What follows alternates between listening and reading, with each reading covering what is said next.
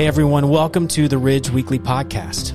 My name's Adam and I'm part of the Ridge team here in Morgantown. We are in a two part series called The Art of Neighboring, and today we're going to hear from Pastor Josh Rhodes as he lays out the biblical case for being great neighbors who make a difference where God has placed us.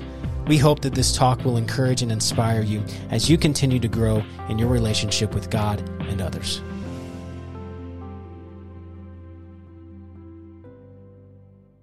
Well, good morning or afternoon or evening if you're watching this service at another time. If we haven't connected before, my name's Josh. I'm one of the pastors here.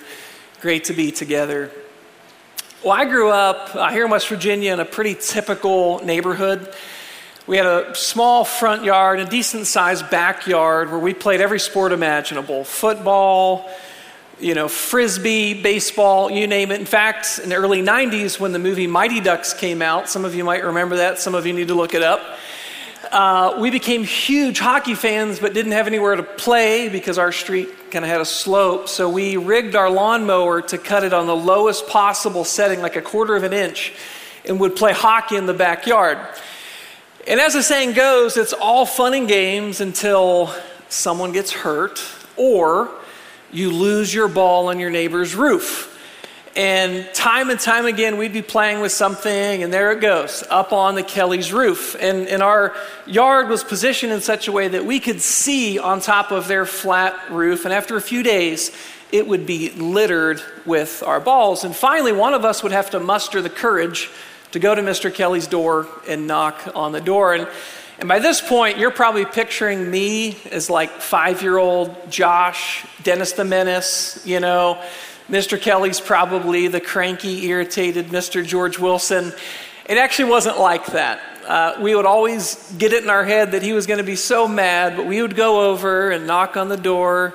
Mrs. Kelly would usually answer, Is Mr. Kelly home? Yes. Can he get the balls down? I mean, every time, every few days. And he would go and get his long wooden ladder. I don't even know if they make them like that anymore. Lean it up against the side of the garage, take his time climbing up, and then he would throw each and every ball back to us. It was like Christmas. You know, they're all back, and then we would just do it again. Now, I still have fond memories of growing up next to the Kellys, and you, you would think with great neighbors like that, uh, our parents were very warm and welcoming to our neighbors. You know, I was taught to love your neighbor. I've, I have taught to love your neighbor. Uh, so you would think that this has just kind of come naturally and easily for me to love the people nearest me, but it hasn't. It's actually been a bit of a challenge for me over the years. Um, right now, in our current neighborhood, and I'll share a little bit about that later, we have been more intentional and and a lot of our neighbors have become like family. But for many years, I just wasn't intentional. I was the guy who would come home after a long day, turn off the car, and get inside as quickly as possible. I would carry on a brief conversation to not appear rude, but it didn't typically go much further than that. And as I look back on a, a number of different places that we lived, I feel like I missed a lot of tremendous opportunities to make an impact in people's lives. And more importantly, to make an impact for Christ in their life. And maybe me describing this right now, you, you might think about the opportunities that maybe you have missed as well. Today we're starting this new two-week series called The Art of Neighboring. Um, it's it's uh, based on a book, really helpful book uh, by pastors Jay Pathak and Dave Runyon. It's been a challenging book for me. I read it a few years ago and have continued to come back to it. It's based on the Bible. It's also based on their experiences, kind of going from not so great neighbors to, to really involved neighbors. And they open up their book with a chapter called Who is My Neighbor? And they write this When Jesus was asked to reduce everything in the Bible into one command, he said, Love God with everything you have and love your neighbor as yourself. What if he meant that we should love our actual neighbors?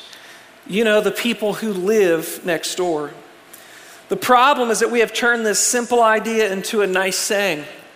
We put it on bumper stickers and t shirts and go on with our lives without actually putting it into practice.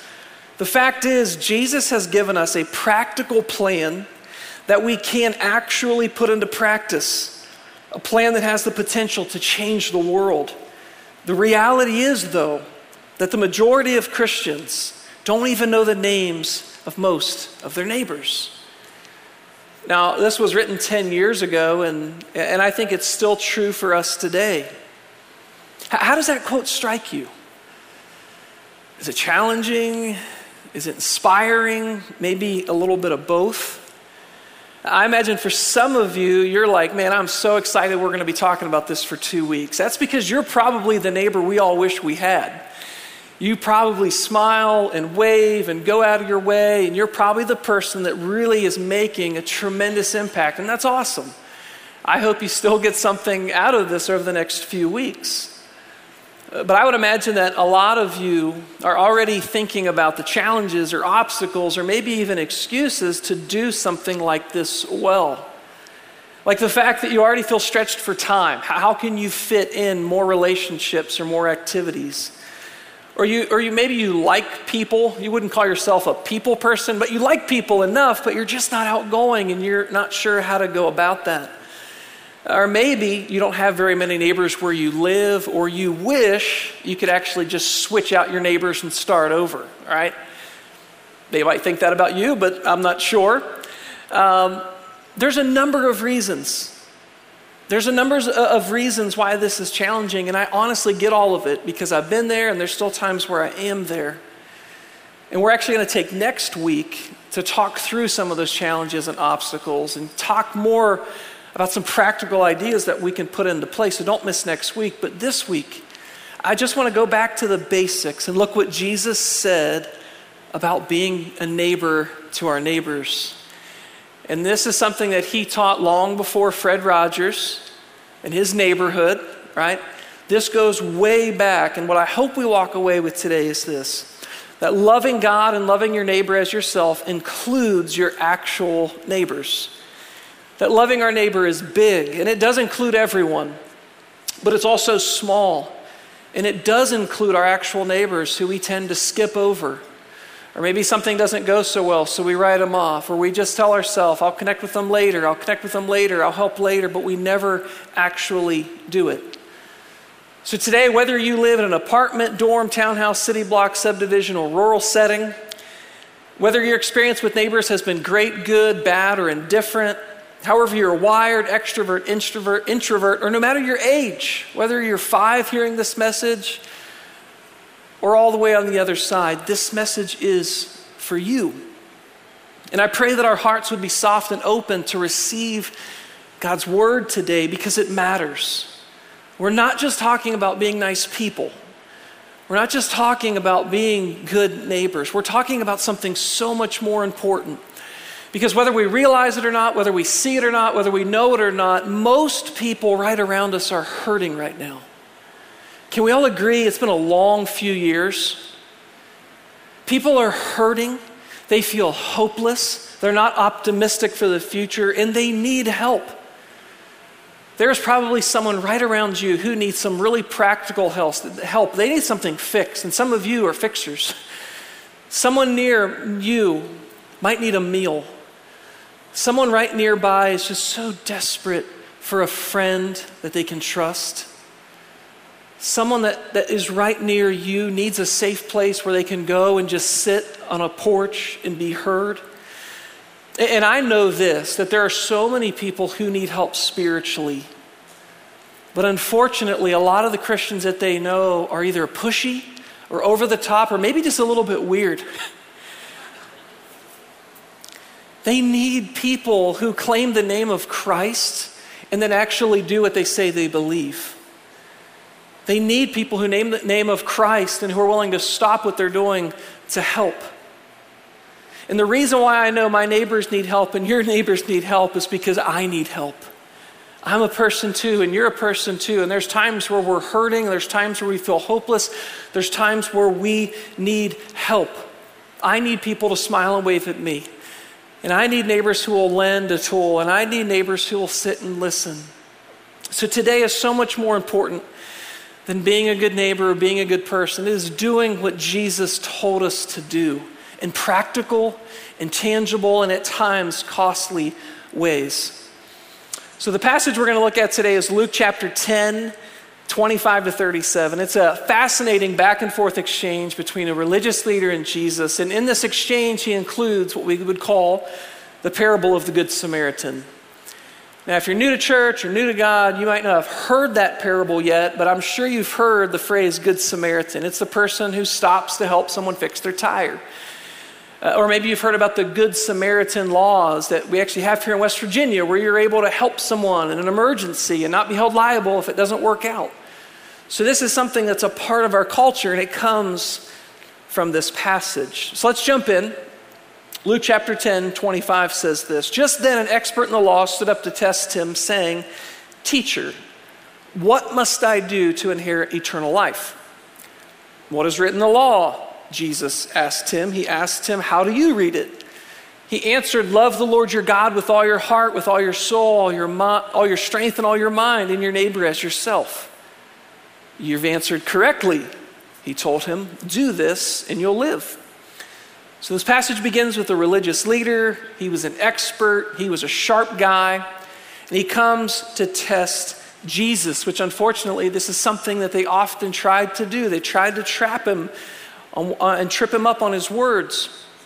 And he asked this question about inheriting eternal life which was the same question, if you remember, the rich young ruler asked Jesus later on in Luke's gospel, and it was a very popular question to ask rabbis at that time. So, knowing this was a test, Jesus turned it back on him. And he asked him two questions What's written in the law? How do you read it? The man answered Jesus by quoting two important Old Testament verses Deuteronomy 6 5, love the Lord your God with all your heart, with all your soul, with all your strength. And then Leviticus 19:18, do not take revenge or bear a grudge against members of your community, but love your neighbor as yourself. Now, the, ex, the, the religious man's answer probably sounds familiar to you because there were a few times where the religious leaders asked Jesus, What's the most important thing? What's the greatest commandment? And in Matthew 22 and in Mark 12, Jesus said, It's to love the Lord your God with all your heart, mind, soul, and strength and to love your neighbor as yourself, which is to say, treat people the way you want to be treated. The golden rule, Matthew chapter 7, verse 12. So Jesus answered, affirmed his answer of loving God and loving others, but doing it perfectly and doing it all the time, which the problem was that man and none of us can do perfectly. We fall short, which is why we need a Savior. So at this point, he answered Jesus correctly. And if he was coming from a genuine place, he would have said, Well, Jesus, if that's the most important thing, to, to love God with everything I've got and to love my neighbors the way that I want them to love me, help me get better at this, Jesus. But that's not his heart. That's not the place he was coming from. It goes on to say, but wanting to justify himself, he asked Jesus, And who's my neighbor? I mean, you can almost hear the tone, right? Well, Who's my neighbor? I'll note here that the New Testament Greek word for neighbor is plesion, and it literally means near, near to, or close by. And it's when, it, when it's used in the New Testament, it's expanded to include everyone. The Word Study Dictionary says that neighbor, in the biblical sense, does mean a fellow man, any other member of the human family. So, biblically speaking, a neighbor is not an either or, pick and choose. It is everyone. Our neighbor is the war torn family in Ukraine who continues to suffer. Our neighbor are the families in Kentucky who have lost everything in recent floods. Our neighbor is the child who needs help getting school supplies to start the year off well. And our neighbor is also the person who lives next door or just down the road our actual neighbors are also our neighbors. So if this is true, do we get to pick and choose who and when we neighbor? In the book, Art of Neighboring, Dave and Jay make this observation about the man. It's important to note the statement he wanted to justify himself. The man wanted to define this word neighbor in such a way that he could not be found blameworthy. If his neighbor was someone he could choose, then he'd be okay. By asking Jesus to define the word neighbor, this man was looking for a loophole. Think about it. Are we also trying to find a loophole in what Jesus said is the most important thing for us to live out? He was looking for a way out. He was looking for an excuse to include these people, but not these people. And that word jumps off the page at me, loophole, because I can think about seasons where, even in church work, I'm like, well, I've been serving all day and I've been pouring into people. I, I just want to come home and go inside and not think. I'm tired. I just want to go inside and not deal with any more issues. And if I talk to my neighbor, they're probably going to have an issue. Right? This loophole, I know, is something I've done. So, knowing this man's motives, how did Jesus respond to his question of who's my neighbor? With a story, a story that would have shocked this man. So the passage continues in 10, verse 30. It says, Jesus took up the question and said, A man was going down from Jerusalem to Jericho and fell into the hands of robbers. They stripped him, beat him, and fled, leaving him half dead. A priest happened to be going down the road. When he saw him, he passed by on the other side. In the same way, a Levite, when he arrived at the place and saw him, passed by on the other side. But a Samaritan on his journey came up to him, and when he saw the man, he had compassion. He went over to him and bandaged his wounds, pouring on olive oil and wine. Then he put him on his own animal, brought him to an inn, and took care of him. The next day, he took out two denarii gave them to the innkeeper and said, Take care of him, and when I come back, I'll reimburse you for whatever extra you spend. Now, a little bit of context this road from Jerusalem to Jericho was very dangerous. Uh, this was a difficult journey. Now, here in West Virginia and surrounding areas, we've got some crazy roads, do we not? Some crazy roads, some back roads, some potholes. This was worse. Twists and turns, a, a drop from 3,000 feet, and robbers would hide along the way looking for innocent people to attack. The average person can walk about 20 to 30 miles, but this was treacherous, this was difficult. So they had to put inns, little hotels along this road so people could take a break along the way. So in the story, a man's attacked, robbed, and left for dead. This wouldn't have been a surprise to the listeners because they knew, yeah, you just don't want to go on that road, especially at night, or you're going to get attacked. But the hero certainly was the surprise. So Jesus first names a priest, a representative from God, someone who knew the commands, someone who you would expect would, would see someone in dire need and drop everything to help. But he didn't. And then it says a Levite who assisted the priest in the temple. Also, someone who knew the commands. You would expect would be the first to stop everything, but he passed on by. And if you've heard this story before, maybe you're just kind of numb okay, there goes the priest, there goes the Levite. But think about it. Jesus in his story was saying there was a man who was left for dead, and the people who should have acted, the people who knew better, did nothing. They did nothing. Jesus doesn't say why they didn't stop. Some Bible commentators think they chose not to help because it might make them unclean for their temple duties. Or perhaps they were in a hurry to get home because this passage says that they were going from Jerusalem towards Jericho. The priests and the Levite were not on their way to the temple, they were on their way back home. So maybe they were tired after being away for a few weeks or months and they just wanted to get back. Or maybe they knew that that robber would still be hiding out and they didn't want to put themselves in harm's way. Or maybe they just knew if I stop, this is going to cost me. It's going to cost me time. I'm probably going to get blood on my shirt. It's going to mess up my plans. I'm just going to keep going. All of the reasons why I don't know that I would have stopped. And then Jesus rocks the man's world. A Samaritan is the one who saw, served, and loved the man in need. A Samaritan. And that might not mean much to us, but at that time, the Jews and the Samaritans hated each other.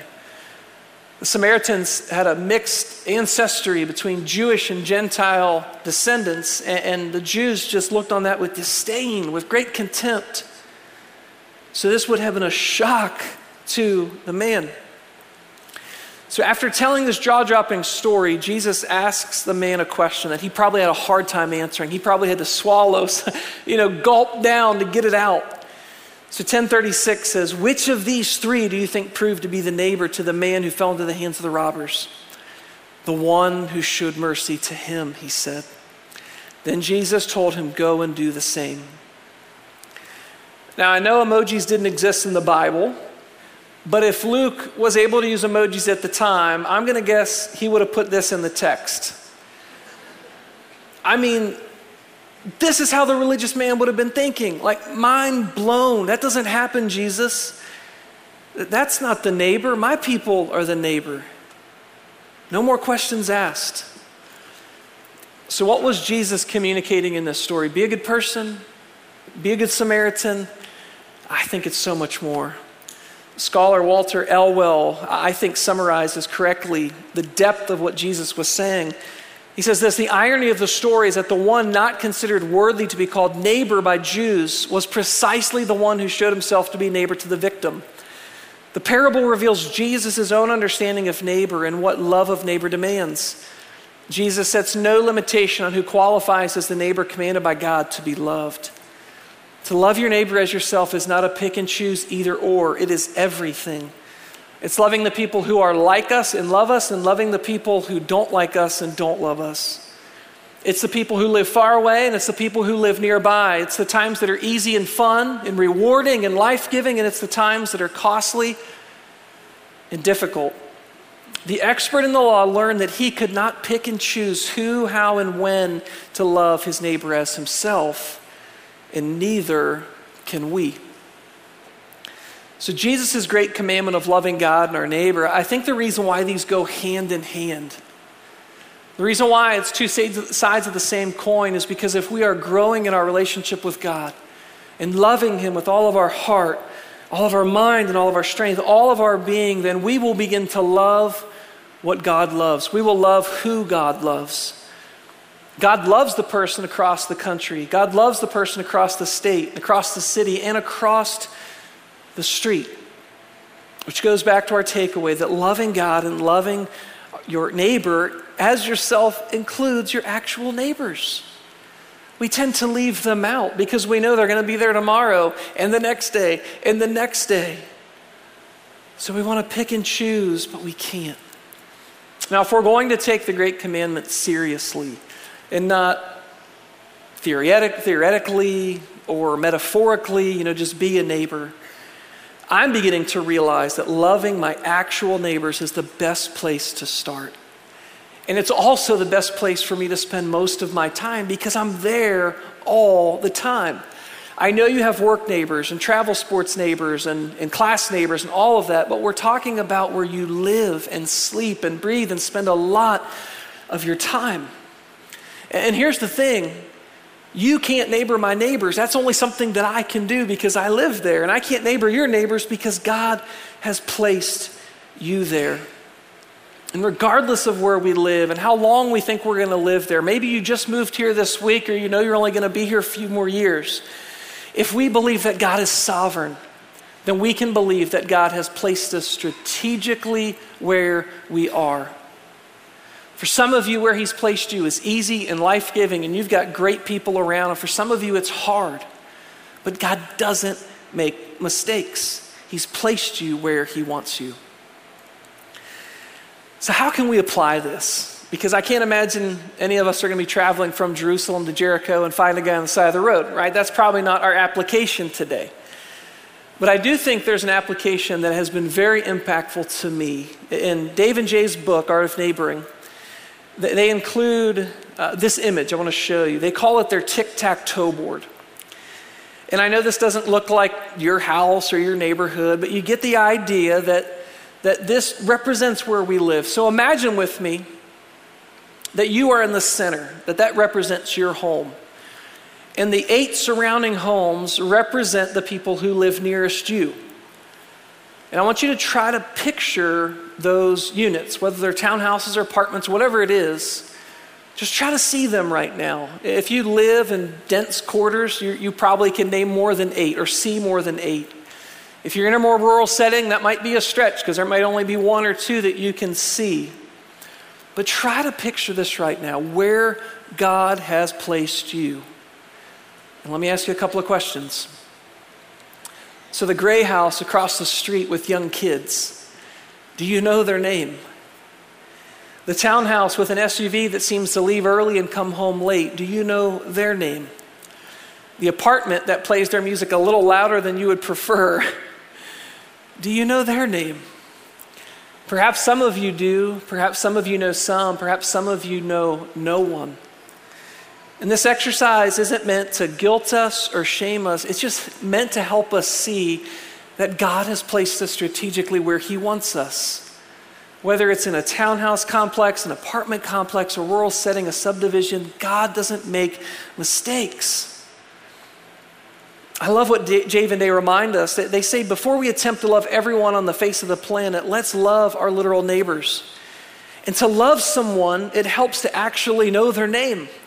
That's just a great place to start, a foundational place to start. Because when you know a person's name, you can wave and smile and greet them by name instead of what I did for years. It was, hey man, hey girl, hey bud, hey bro. It's amazing the, the things we replace their names with, right? We just keep coming up with more of them. We can pray for them by name. We can drop off cookies or, or something from the garden or a get well package with a note by name. We can invite them over to a bonfire or a meal by name. And when we need help, we can go knock on the door and greet them by name and ask for the help we need. I have found it amazing over the last few years how knowing, remembering, and using someone's name quickly, I mean quickly, turns them from this anonymous stranger just behind that door to a real person who God really loves and who Jesus really died for and who has a story and has ups and has downs. They, they go from being a stranger to a real person who I can begin to love. So, like I said, this tic tac toe board, it's, it's been a great resource for me. If you ever pick up a hard copy of the book, uh, they give a, a, blank one and they challenge you, you know, as you learn names, begin to write them down, find a way to remember them, find a way to use them. So we thought that this would be a helpful resource to you. So if you go to the ridge.church slash neighbor, we're going to give you some, some downloads. You can download this image. Um, uh, you could print out, put it on a fridge. Um, we also have a screen lock for your phone. I've got it saved on mine just as a, a way to remember this. If you're here in person, we have uh, a magnet you can put on the fridge. We also have a sticker version for a laptop, water bottle, wherever you want to put these. But we want to equip you with this just as a way to remember. Just as a way to remember that God doesn't make mistakes. And you may only be where you're going to be for another six months or another few years, or you may be there for the rest of your life, but God has placed you where He wants you. The question is will we take the Great Commandment seriously? The question is will we take time to just learn a person's name and then begin to serve them and over time begin to love them as God has loved us? My wife Hillary and I um, we got married in 2006, and like many of you, we've had a lot of moves. So we've lived in apartments, we lived in townhouses, we lived in someone's basement for a while. That was a pretty sweet gig. Um, and, uh, and then about three years ago, um, we're in our house, which, Lord willing, will be our forever home here in Morgantown. And when we moved into our house, I, rem- I remember the conversation clearly with Hillary, and I was like, look what God has given us. He's given us enough space because we have a million kids. And we have a, an area where they can safely ride their bikes, and there's like some woods that they can go explore and get out of the house. I really thought at that time that God had brought us to that house for the house. I was so wrong. It was for the people, it was for the neighbors who have become like family. And we have been pur- purposeful we have been intentional to get to know many of them. And we don't do it perfectly, but we extend regular invitations for either a couple or a family to come over for dinner because more than one at a time is kind of overwhelming. We can handle one other family and share a meal. We love to post in our neighborhood page about bonfires or movie nights, you know, and just, hey, come on out. Um, we look for ways to drop off goodies on porches, or if someone's sick, hey, can I grab you anything? And and then over the last few years, we've been hosting neighborhood church gatherings in our neighborhood where we stream this service and kind of gather together, and, and it's been wonderful.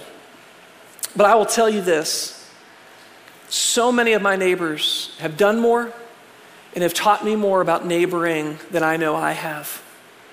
And I could te- take the next hour to tell you some of those stories, but Some examples that come to mind Mike will let me use his John Deere tractor anytime I don't want to push mow my yard. He just knows I'm probably coming every few months because I don't have the energy. Rachel has given us eggs, sugar, barbecue sauce, buns. I mean, we basically shop at her house. It's great. Jacqueline has babysat on many occasions, some of which were planned, but most of the time not, because they just wander into her house and then, oh, she's babysitting now. This is great. Chris has given me rides when one of our cars are in the shop. John and Kathleen have recently brought back souvenirs for our kids from vacation. Sam is quick to collect all of the balls off of his deck and throw them back. Sound familiar? And as I've shared before, we've been a foster family for about nine months now with the same placement, two awesome brothers. And so many of our neighbors cook meals and run laundry and just jump in. And I'll tell you, I don't know if we would still be at it without them. It's not easy, but they support us and they keep us strong. And if you've been neighboring really well, like my neighbors, or today's message is what you've needed to kind of get started, you've got to realize that the art of neighboring isn't free. It will come with a cost. Just like the Good Samaritan, what did it cost him? It cost him time, energy, comfort, convenience, money. I mean, it was costly, but look at the impact that he had. I firmly believe that God has uniquely placed all of us where we are. The question is, will we do it? And I've been dreaming about today for months, literally. Because when I look back on where I was and where I am now, my life is different with neighbors. And I want that for you. And your neighbors need you. Right now, there is a single parent hanging on by a thread, and you could be their lifeline to offer to babysit, to just get to know them. There are elderly folks who don't have family around who want someone to just come and sit and talk. There are people who are searching for God.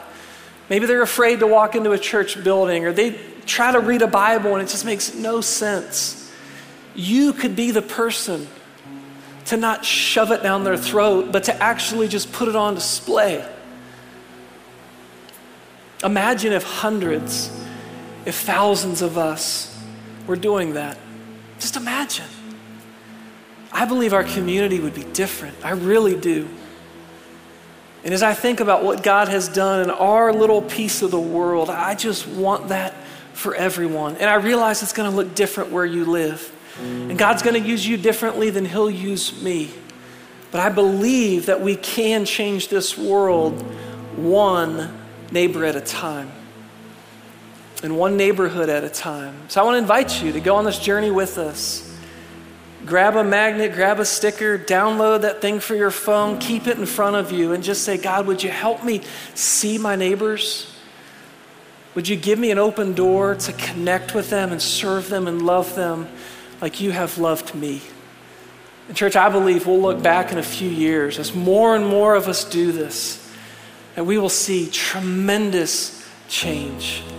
And more importantly, I believe we'll see more and more people come into a relationship with God. Let's pray. God, we thank you so much for your word. Thank you Thank you, God, that you have placed us where we are. Whether we love where we are or we want to be somewhere different, God, would you just help us believe that you have us where you want us? Would you give us strength? Would you give us courage? Would you give us energy just to reach out, to learn a name, to share a meal, to meet a need?